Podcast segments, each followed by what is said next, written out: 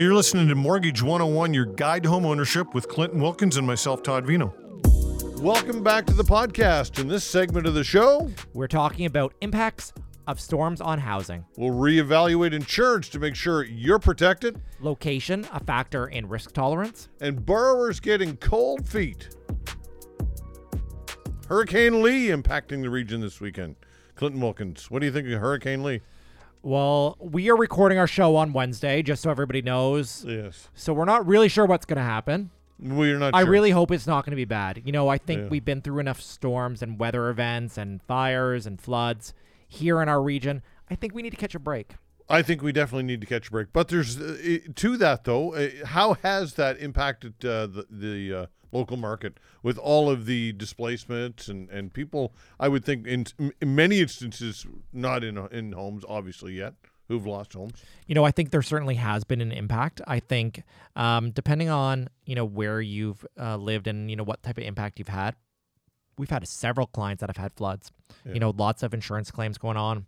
Obviously, we've had clients that lost homes in the fire. It's not been easy for people, and you know what? I really feel for everyone, whether you're a client or not a client. Like I really do feel for you and everybody's situation because obviously everybody's situation is a little bit different. And, you know, we talked uh, in our previous show about insurance. You know, do you have enough coverage? Does the type of coverage you have cover things like floods and, you know, acts of God, you know, uh, quote unquote? Mm-hmm. And, you know, obviously everybody's, um, you know, feeling it. And I think that hopefully we're moving in the direction that things will renormalize here in our region. But, um, you know, there certainly has been a lot of uh, change in terms of our climate and stuff like that. Does any of this impact lenders' uh, enthusiasm for the area when, when you have issues like this? you know, uh, you know, when the actual floods were happening, like we had some lenders even pull back and say, you know, if there's properties that were in that impacted area, they wanted a full appraisal of the property. There you go. Yeah. So I think, you know, they certainly have gone in more cautiously. And, uh, you know, there certainly were a lot of areas that were very heavily impacted. Mm-hmm. And I can understand a lender wanting to protect themselves. Yeah. Um, you know, certainly some even prior to closing, they wanted to make sure, you know, the home was still okay. Like they wanted to get photos and stuff like that. Mhm. So, um, you know, I- think it's being cautiously optimistic that we're going in the right direction. And I think when we're in a situation like a natural disaster, it's, you know, all hands on deck and we really want to move in the right direction and make sure that everybody is going to be first safe Yep. and then that um, borrowers are protected, lenders are protected, etc. Okay, so we know that some areas we hear um, uh, uh, in in Bedford along the Sackville River, there are talks about uh, buying the the province buying some of those properties. They haven't committed to do that, or, or so it's, let's suggest that there's there's no bailout to use that term from government, and and clients or, or people want to sell those properties. I would think that in disclosure in doing that, wh- whoever buys that property, they're going to go to a lender. That is going. These are going to be big factors, I would think. Eh? And we certainly have had properties that have been in a situation where they've been in a flood zone before. And maybe the lender wants an appraisal, or maybe that lender will say, you know what, we're okay with this borrower, but we don't like the property. Yeah. And we do see that all the time. And, you know, I think that's one thing to be, you know, cognizant of. When we look at doing a mortgage, it's not just about the borrower. The property makes a big piece of the the lender's risk tolerance. Where is the property located? What is the condition of the property?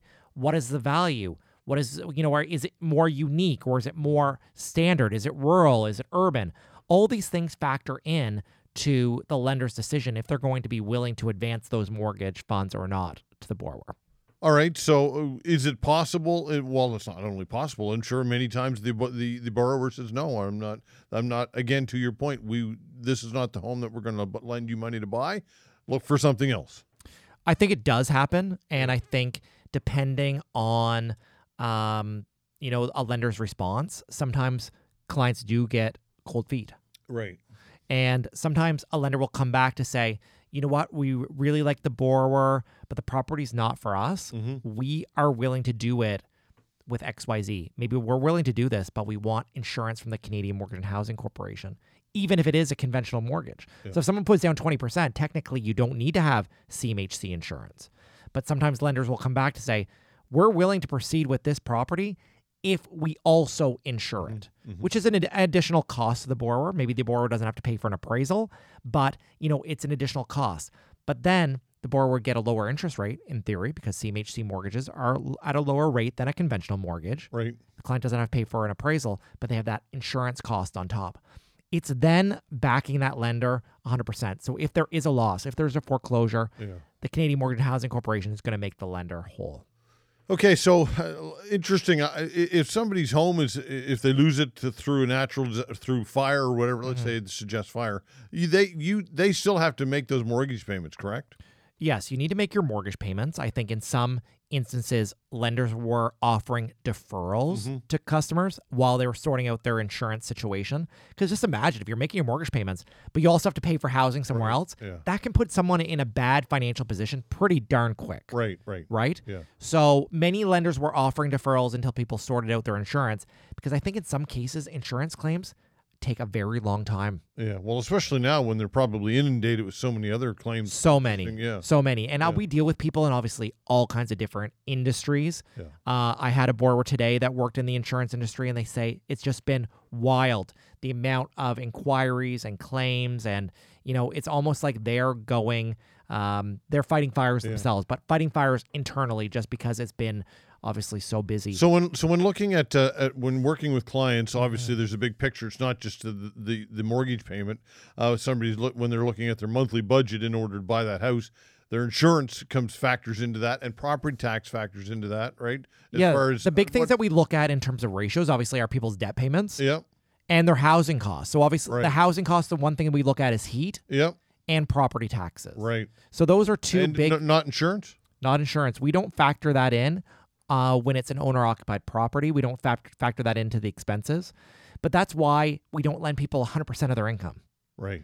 We're only lending people, you know, 40, 42, 44%, in some cases higher, just depending on like what their whole situation is. Yeah. But we're not lending people 100% of their income Yeah. because part of their income is going to income tax Right. and part of their income is going to pay for everything else. It's paying for insurance, Netflix, Yeah. you know, operating their vehicle, all these other things. So we're never financing anybody at 100% of their income because that would just not be prudent. No, for sure. Okay, so I, I guess uh, to uh, circle back, a lot of the people, a lot of people who are going through a lot of these issues because of displacement Mm-hmm. and all of that. Uh, the best thing to do, I guess, is always, as we say, don't ostrich any of this stuff, right? Don't Do os- not ostrich. That's right. Ostrich is our bird, our, our national bird of our, our, our show here, or like at That's least our mascot. Yes, yes. Do um, ma- not, do not ostrich people. Make sure that you talk to your mortgage guy right here. Yes. Talk to your lender. Yeah. Talk to us for sure. And I think also talk to your insurance company. Uh, you know, if you're going through any type of hardship in terms of a loss, if you have a claim going, talk to them because sometimes insurance will even give an advance to people, which may help. You know, with uh, you know, making their payments, stuff like that, because there's so many additional expenses people don't think about. Yeah. All right. So uh, again, uh, the uh, what, what else you want to talk about? We got another three segments. What do you want to get to today? You know what? Bank we're cer- we're definitely talking about the Bank of Canada, and I know listeners are going to want to tune in and hear this. We're going to talk about what's going on here in the market in Halifax, and you know, the fall is such an interesting time. I think, Mm-hmm. and you know, we just came out of the summer. Summer was actually very, very busy, so we'll talk about that. And the other thing I really, really want to talk about, Todd, is what interest rate should you not take? Because I think a lot of people just have it in their mind they want to do it a certain way. And I am certainly going to talk about what type of trends we're seeing and what is really most popular and why is that. Well, the one uh, the mortgage you don't want to take is the high interest rate, is it not? I know, that's, simple? that's what Todd said before the show. You don't want to take the interest rate that's the high one. That's right. Well, Well, I mean that I would say that's prudent advice. Would I think that is say? good advice, but right now all the rates are high, Todd. Yes. It doesn't matter what rate, what rate product you take, Yeah. they are all high. So I think the rate product that you need to take is the rate product that's right for you. And we'll certainly talk about that a little bit more. And uh, we've got some more. Uh, by the way, that music choice was my music choice. That first song, Scorpions, "Rocking Like a Hurricane." So now it is next selection is going to be you. And do you have something already planned on some what you want? You know what? I love all kinds of different music and different music choices. And um, you know, I think that we can also uh, you know, obviously pick some good music selections as well. All right. What about some Canadian stuff potentially? Yeah, I well, I, lo- I love Canadian music, and Um, you know, I think the interesting thing really about musicians as well is they're self-employed. That's right. And I think self-employed people, by and large, so many need to come and see a mortgage broker because of obviously their situation. And I think sometimes self-employed people just don't have a great experience at the bank. Okay, a segue to self-employed mortgage 101, your guide to home ownership. If you've liked what you've heard and you want to learn more, feel free to visit us online at teamclinton.ca.